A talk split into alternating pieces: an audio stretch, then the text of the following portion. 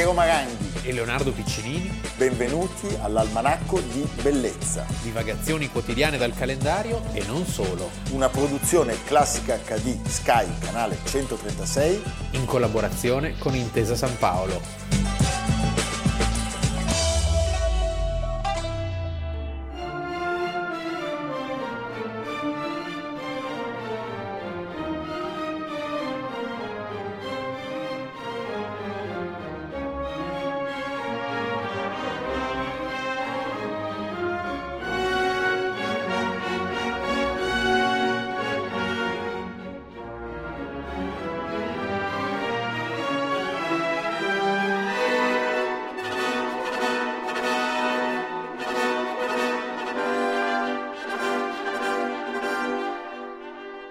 20 maggio, al Manacco di Bellezza, abbiamo iniziato ascoltando la sinfonia di Bruckner, la settima sinfonia di Bruckner. Perché è dello stesso anno Beh, sì. 1882. E poi perché idealmente noi pensiamo anche a quello che è successo un attimo prima, cioè sì. ai fatti di senso, sì. che Luchino Visconti si appoggia su questo capolavoro sinfonico di Anton Bruckner e quindi così abbiamo voluto iniziare oggi perché? Perché il 20 maggio 1882 viene siglato un patto segreto. E apparentemente bizzarro, cioè Molto i nemici bizzarro. di un tempo si uniscono Austria, Italia e Germania. Diciamo che la Germania che aveva, le aveva date a tutti, sì. noi sempre accodati. Sempre accodati. Qui siamo al 20 maggio. Io ho trovato una circostanza abbastanza inquietante, che pochi giorni dopo, il 2 giugno, a Caprera muore Garibaldi. Ma pensa. Secondo me il dolore dell'accordo con gli austriaci. Ma lui non l'ha saputo. Non l'ha saputo. Credo di no, però, però mi piace moltissimo sì. questo segno, mi piace moltissimo. Eh. Sono da... si chiude una sì. pagina. Poi ecco, c'è da dire che noi, siccome saremo... Siamo pronti sempre, eh, sempre come a sterzare. Cioè, in realtà la verità qual è? Che quando si dice Francia o Spagna purché se magna, vale, è una cosa eterna. Vale per loro e vale per noi, sì, sì, capisci? Sì, sì, Parliamo un attimo dei presenti, cioè tra chi viene siglato, chi erano i tre rappresentanti a Vienna nei saloni della Ballhaus. Sì. Chi erano? Erano il ministro degli esteri dell'impero austro-ungarico, eh? l'ambasciatore italiano a Vienna Carlo di Robilan e l'ambasciatore tedesco il principe Enrico di Reuss-Köstritz. Mamma mia. Sì. Invece l'austriaco si chiamava Kalnocchi. Calnocchi, sì. Beh, Calnocchi, il famoso molto... Gustav Calnocchi. Calnocchi era eh. un po' in là, non era proprio Vienna centro. no, infatti. Questo trattato rimane, la triplice alleanza, rimane a lungo segreto e peraltro in quei giorni i giornali si occupano di altro, c'è l'inaugurazione del traforo del San Gottardo, per esempio, che avviene due giorni dopo e c'è la morte, ahimè, del grandissimo Garibaldi. Leonardo, tu che sei un attentissimo studioso del risorgimento, hai già centrato il punto, cioè, ma l'Italia non era alleata della Francia? Certo. In realtà possiamo dire che tra l'Italia e la Francia c'erano stati non pochi episodi di allontanamento, perché la protezione del Vaticano da opera di Napoleone III, la battaglia di Mentana. E soprattutto il fatto di Tunisi. Ma al di là, di tutto, di Tunisi. ma al di là di tutto c'è una cosa che unisce questi tre mondi, una certa in qualche modo eh, diffidenza nei confronti del sistema parlamentare un odio quindi per la Francia repubblicana e per il liberalismo britannico. Britannico, perché sì. ricordiamoci che sono due odi diversi. Eh? La Germania di Bismarck era una Germania in cui il potere imperiale era stato resuscitato con grande enfasi. Il sistema austro-ungarico era un mondo vecchio, di, vecchio obsoleto. In Italia c'è sempre questa dicotomia sì, certo. tra re ministri e Parlamento, tant'è che questa alleanza per 30 anni verrà sostanzialmente tenuta segreta al Parlamento, perché il Parlamento era fatto di tanti che avrebbero contestato questo legame con il nemico di sempre nemico che era l'Austria. Sempre, certo. C'erano ancora i casi irrisolti di Trieste e, e di Trento. Trento. In realtà diciamo che l'Italia dopo il 1870 come si dice, un'Italia di deboli, poveri e appena nati, sta molto tranquilla. Alla fine degli anni 70 dell'Ottocento c'è il congresso di Berlino, congresso di Berlino l'Italia partecipa e non ha rivendicazioni, perché appunto è un'Italia appena nata e lascia pure che all'Austria sia concesso il protettorato sulla Bosnia e l'Erzegovina, quella contestata cosa che poi darà no, la scintilla di Sarajevo nasce da lì. Quindi l'Italia sta molto moderata, il problema vero è che eh,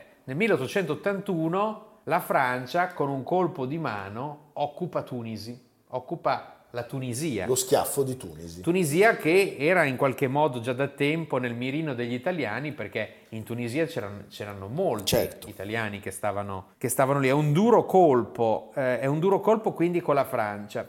Con l'Inghilterra c'erano sentimenti di ostilità soprattutto sulla stampa e poi perché gli interessi italiani nel Mediterraneo e quelli inglesi non coincidevano. Anche se all'Inghilterra viene riservata una sorta di protezione, cioè nel trattato l'Italia pretende che Sì. il caso francese sia gestito diversamente da quello inglese. Sì, anche perché i- sanno eh che beh, perché eravamo confinanti. Cioè- tra l'altro. E poi c'era anche una piccola mira dei Savoia sulla Savoia, appunto. Certo.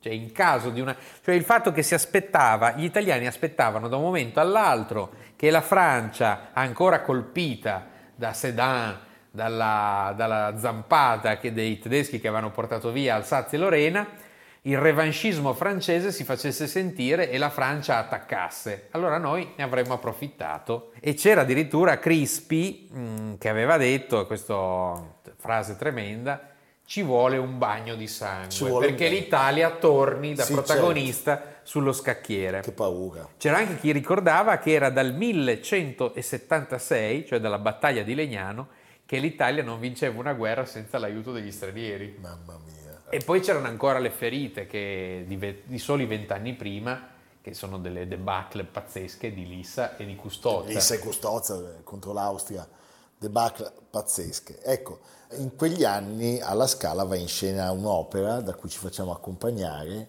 perché ci piace da pazzi, 1893.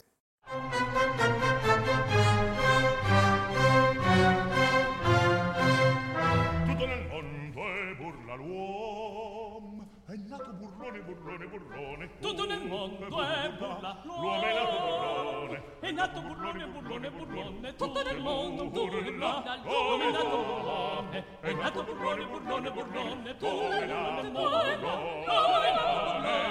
È nato burlone, burlone, burlone, tutto nel mondo burla.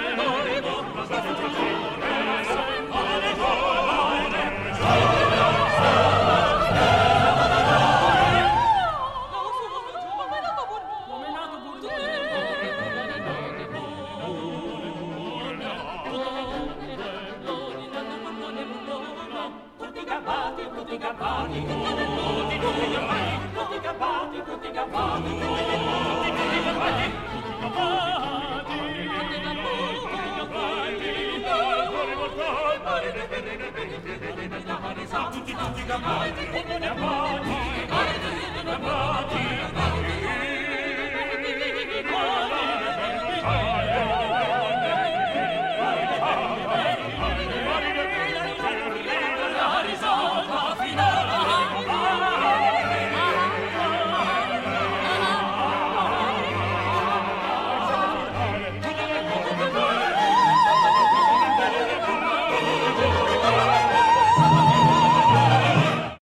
trattato aveva una durata di 5 anni, venne rinnovato e modificato e ampliato quattro volte, quindi 1887, 1891, 1902, 1912. E furono anche aggiunti dei patti separati dell'Italia con la Germania e dell'Italia con l'Austria. Si incominciò a parlare delle colonie, si incominciò a parlare dei Balcani, nel 1912 si riconobbe la sovranità dell'Italia sulla Libia.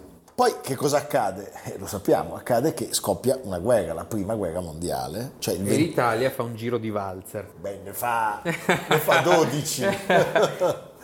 cioè, perché dopo l'attentato di Sarajevo, luglio 1914, l'impero austro-ungarico dichiara guerra al regno di Serbia e lì scatta la, la- la reazione a catena, no? Perché la Germania contro la Francia, l'Austria contro la Russia, la Germania contro la Russia, il Regno Unito contro l'Austria e l'Italia, l'Italia La neutralità. la neutralità. Aspettiamo un attimo, vediamo come va grande anfitrione di questa neutralità Giolitti. Sì.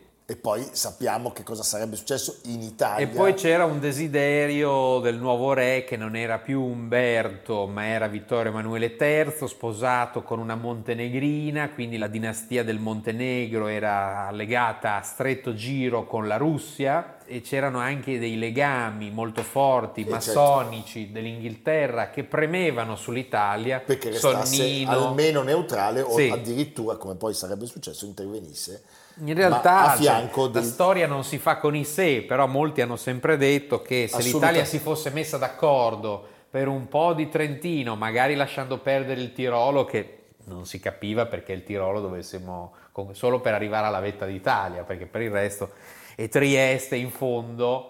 Vista l'importanza dell'Italia neutrale, ce l'avrebbero anche potuta Sì, anche perché segnare. poi, diciamolo, noi veniamo poi trattati a calci e a pedate nel sedere Sì. dai vincitori eh, e la vittoria mutilata avrà degli effetti spaventosi, Spaventosi. sulla nostra storia e sull'ascesa del fascismo al potere. Io penso che l'inizio dell'orrore sia tutto nella prima guerra mondiale, che poi giustamente Certo. abbiamo celebrato i sacrari e tutto quanto. Però la prima guerra mondiale è proprio il momento di svolta anche di crudeltà. Cioè la Anche- crudeltà e le armi diventano la quotidianità. E quando le armi diventano la quotidianità, tutto può tutto cadere. può cadere. E poi ricordiamolo, mentre l'Italia nella seconda guerra mondiale non solo come, dire, come alleato era ininfluente, ma anzi era una zavorra terribile, e basti ricordare il caso della Grecia, nella prima guerra comunque il fatto che l'Italia entrasse in guerra da una parte e dall'altra aveva degli effetti molto pesanti, perché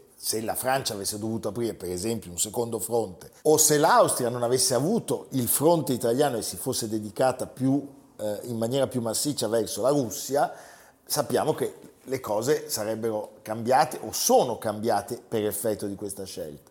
Una scelta che però non ha pagato perché noi eh, non abbiamo ricevuto diciamo, un indennizzo congruo per quella scelta così discussa e così carica poi di implicazioni. Sì, mi piace ricordare che 1882, questa alleanza così eh, strana, non piace a tutti.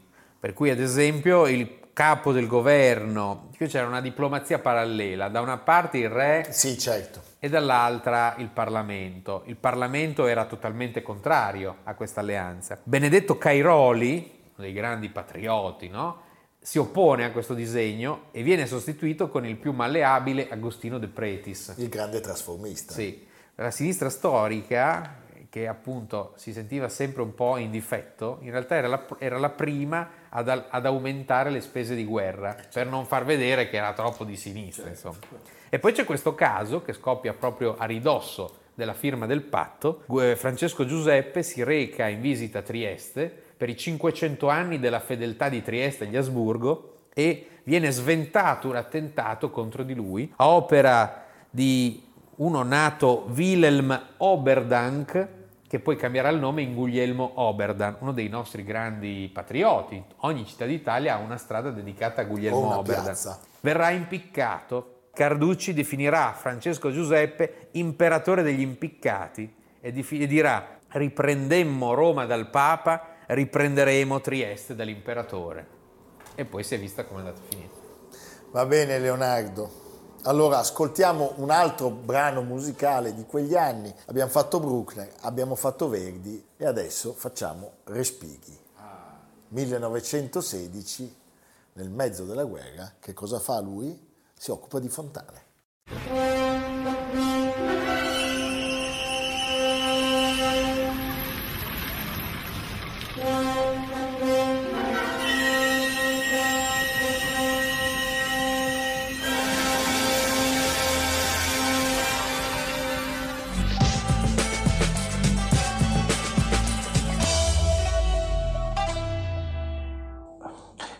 Signore, sono stato sotterrato sotto dei morti. E oggi mi si vuole.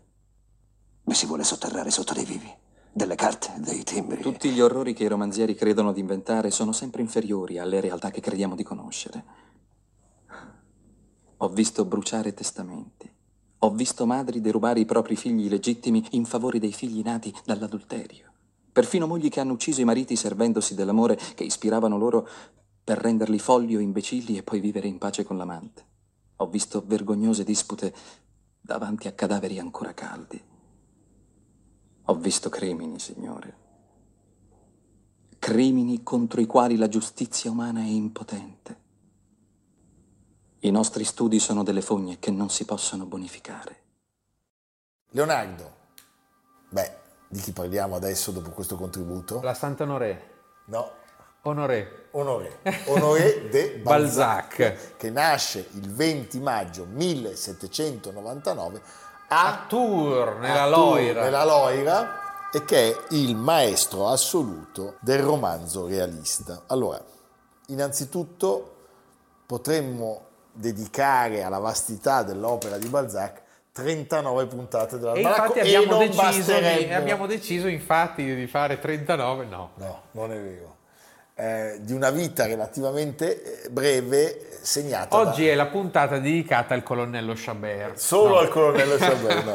da una produzione mastodontica, la Comédie Humaine è un monumento che comprende 137 testi tra romanzi realistici, fantastici, filosofici, racconti, 2000 novelle, saggi, personaggi, testi. No, no, 2000. stupendo, stupendo. Tutti, il mondo elegante, la borghesia, i commercianti, il popolo, l'aristocrazia, i contadini, gli impiegati, i funzionari. È un grande affresco della società francese I dell'epoca. caratteri dell'intera società francese dell'epoca. Il tutto sboccia da un autore, dalla penna di un letterato che non possiamo definire un enfant prodige, perché Balzac scopre la letteratura verso i vent'anni, mentre è già avviato a una carriera di notaio. Lui è... ha- Lui è in realtà uno dei personaggi del suo- dei suoi racconti. Beh, assolutamente. perché, perché è pieno Perché- di mille di avventure studi, e disavventure. studi giuridici, va nello studio del notaio e lì capisce che non c'è niente di più straordinario che poter raccontare l'umanità che passa attraverso le proprietà. Beh, i notai di una volta erano Eh, così, eh. io certo. conosciuto i notai fantastici. Che stupendi, erano- i decessi. Quelli, quelli che si appassionavano veramente. I notaio- falsi testamenti. Sì, perché cioè- la- l'attività notarile così in prima battuta potrebbe sembrare noiosa, ma se ti appassioni è veramente la, la- la vita di una società. e la sua vita molto claudicante, sempre costellata da fallimenti, bancarotte,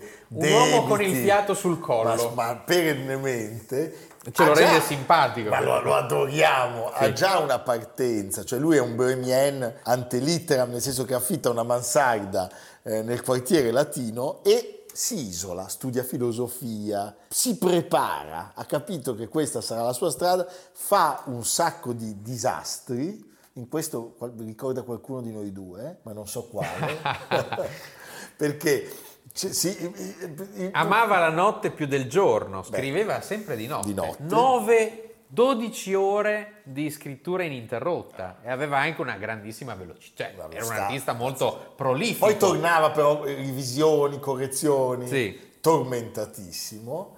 E mentre si fa faticosamente strada, potremmo parafrasare eh, gli anni di galera di Verdi e usarli anche nel suo caso, si lancia in una serie di imprese che lo porteranno a un passo dal tracollo finanziario, perché prima eh, è indebitato fino al collo perché ha fatto l'editore, il tipografo, addirittura ha comprato una fonderia di caratteri a stampa, cioè ha voluto percorrere tutta la filiera, Infatti ciclicamente era assediato dai creditori scappava. e, e si rifugiava proprio nella zona della Loira, in questo castello, in questa villa, più che in Francia ogni, ogni villa si chiama castello. Castello. Appena hai una villetta c'è il castello, Sono più chateau, bra- lo sono più chateau, bravi di noi lo chateau de Sachet, che poi diventerà anche la casa di un grande che è Alexander Calder.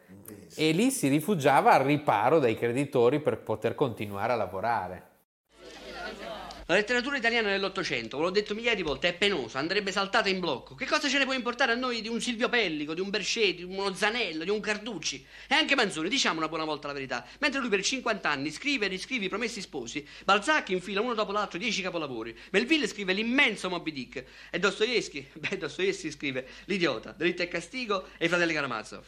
Come sottolinea giustamente il professor Silvio Orlando nel Portabox, mentre Manzoni scrive il suo unico capolavoro, Balzac ne sforna 10 Allora, aggiungiamo che nel giro di 30 anni ne darà le stampe oltre 90. Non è l'unico a essere così prolifico, perché abbiamo parlato recentemente di un'altra figura femminile, eh, Georges Ah, c'è Sand. Anche lei, cioè una- la dimensione vastissima della Certo. sua opera, non a questo livello, perché lui ha un- veramente un ruolo importantissimo nella letteratura, addirittura ci sono molteplici analisi del suo lavoro, quasi da cineforum mi Sì, verrebbe sì. da dire, Engels, Sì. sai Marx e Engels, Engels. in un giudizio famoso e discusso disse che Balzac, partendo da un'ideologia politica reazionaria, seppe creare un modello d'arte rivoluzionaria, cioè il realismo critico. Ma fantastico. Poi lui era veramente un mestierante de- dei contratti, cioè chiunque arrivasse e gli chiedesse di fare un libro, gli diceva di si firmava, poi aveva degli impegni gravosissimi che non riusciva a rispettare. È anche vero che è molto bello in quegli anni, come fa lui, analizzare la dimensione borghese perché sono gli anni del grande sviluppo infinito della borghesia, perché Certo. Anni lui tra, succedono 1800 cose. tra 1829 e 1847 scrive un centinaio di racconti e romanzi ed è il momento in cui la Francia veramente si sviluppa in modo grandioso. Gli interni, le descrizioni degli ambienti sono anche molto, molto utili per ricostruire eh, il mondo di quegli anni, il gusto dell'accumulo, quello che poi diventerà nella seconda metà dell'Ottocento quello che si chiama il gusto Rothschild, no? Eh, lui stesso era un collezionista di porcellane, cioè devi immaginare questi No, ambienti no, pieni di ogni ninnolo possibile. E, e- e poi dobbiamo raccontare una cosa che ci riguarda da vicino, perché nel Cosa è successo? 1837 sappiamo che lui arriva a Milano, Ah. arriva, è accolto come una celebrità, è fantastico perché si registra alla polizia come possidente e dice che è venuto per questioni di successione sull'eredità materna. In verità E è, in fuga, solo- è in fuga dai creditori. È secondo solo a Stendhal, È- è nella fortuna che trova in questa città, perché diventa un personaggio, un protagonista di una grande donna emancipata, meravigliosa, Clara Maffei. meravigliosa, Clara Maffei, In in via via, Bigli. Bigli, e quindi in quegli anni... C'è ancora la lapide. Sì, e- in, que- in quei salotti ci sono Talber, Manzoni, Hayez e poi Verdi, Cavour, Capuana, Verga, solo per citarne alcuni. Tra l'altro addirittura si arriva a ipotizzare una, una relazione sentimentale tra Balzac e la Maffei e qui l'almanacco eh, vuole vederci chiaro. Loro vengono visti, pensate, alla Pinacoteca di Brera e si incontrano alla Scala, dove si dice Balzac... Non al Giamaica, No, non non, ancora. al Giamaica, dia il meglio di sé in società, passando da un palco all'altro in qualità di corteggiatore e di corteggiato. Chissà come se la spassava. Un'altra storia che non va così bene, eh, perché di Milano lui poi porterà e della contessa Maffei anche delle tracce nei suoi testi, cioè la Fausse Maîtresse e, eh, è ispirato anche alla, alla figura della, della contessa, come nella Vengeance c'è un riferimento allo scultore. Tutti nati, certo, un grande, grande grande. scultore. Ma in realtà... Però dov'è che invece le storie vanno malissimo? In Sardegna. Ah, Perché lui va in Sardegna e viene truffato, voleva comprare una, mini- una miniera per dei giacimenti minerari, viene buggerato più volte, tant'è che lui a un certo punto scriverà dei testi contro i, i sardi che se oggi li leggessimo sarebbero tacciati di razzismo allo stato puro. e alla fine si imbatte sempre in dei gran pasticci. Sì, gran cioè pasticci. era riuscito per un attimo a schivare i creditori e subito Ah, si, si bravo! reinfila in un altro... Cioè, vado a prendere la miniera in Sardegna, In Sardegna. ma dai! No, vai ad andare in Sardegna. Beh, che stupido, vai ad andare in Sardegna.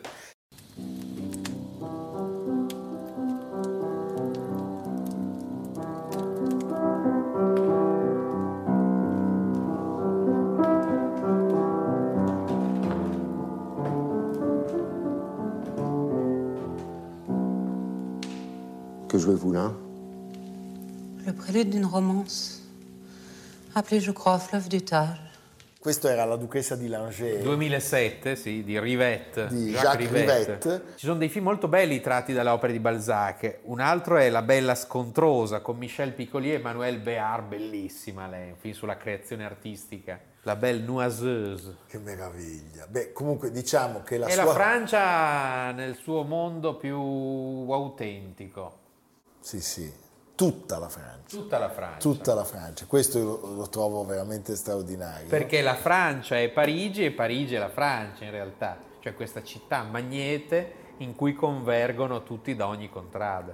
E lui parlava, pensa, già da ragazzino, quando pensava a- al mondo di idee che aveva, di spunti, della congestione delle idee. Sì, una congestione non solo di idee, ma anche una un'esistenza logorante tra questa continua attività letteraria, la I scrittura debiti. nella notte, la vita mondana faticosa che deve sempre stare lì tra un palco e una Stupendo, contessa, stupendo. gli affari economici fallimentari e quindi a 50 anni questo qui Ci fin- saluta. finisce. Fine, Cioè, fine. Ciao Balzac. Ciao Balzac, grandissimo Balzac. Sì. Leonardo, bene, sono contento e tu, perché abbiamo parlato della triplice alleanza, oggi ci devi portare dove? Prendete la guida. Friuli Venezia Giulia del Touring e andate a Trieste. A Trieste c'è Piazza Oberdan. Abbiamo, certo. detto- abbiamo citato Oberdan. E cosa c'è in Piazza Oberdan? C'è il Museo del Risorgimento, giustamente. Eh, giustamente. È un po' tutto un po', un po' retorico perché è un po' fascista, no? Come cosa. Però, Però- però, eh, c'è eh, perché la Piazza Oberdan è dove sorgeva l'edificio fatto erigere da Maria Teresa come ospedale e poi caserma e questo- in questo edificio fu impiccato Guglielmo Oberdan, quindi c'è una continuità. Il sacrario Oberdan di Attilio Selva, i stemmi delle città, l'erezione del sacrario, insomma tutte le reliquie possibili e immaginabili, molto interessante. Molto interessante, sempre una gioia andare a Ah Trieste. no, e poi dovete cantare, ricordatevi che Oberdan lo si trova nella Certo. strofa finale della canzone del Piave. Certo. Indietreggiò il nemico fino a Trieste, fino a Trento, e la vittoria sciolse l'ali al vento. Fu sacro il patto antico, tra le schiere furon visti risorgere Oberdan, Sauro Battisti. Beh, ma è anche intonato, ragazzi. Hai capito? Snob intonato. Sì, le marce vengono bene. Benissimo. Le marce, le canzoni. A domani. La patria, la patria. Almanacco di bellezza, a cura di Piero Maranghi e Leonardo Piccinini. con Lucia Simioni, Jacopo Ghilardotti, Samantha Chiodini, Paolo Faroni, Silvia Corbetta. Realizzato da Amerigo Daveri, Domenico Catano, Valentino Puppini, Simone Manganello. Una produzione classica HD, Sky Canale 136 in collaborazione con Intesa San Paolo.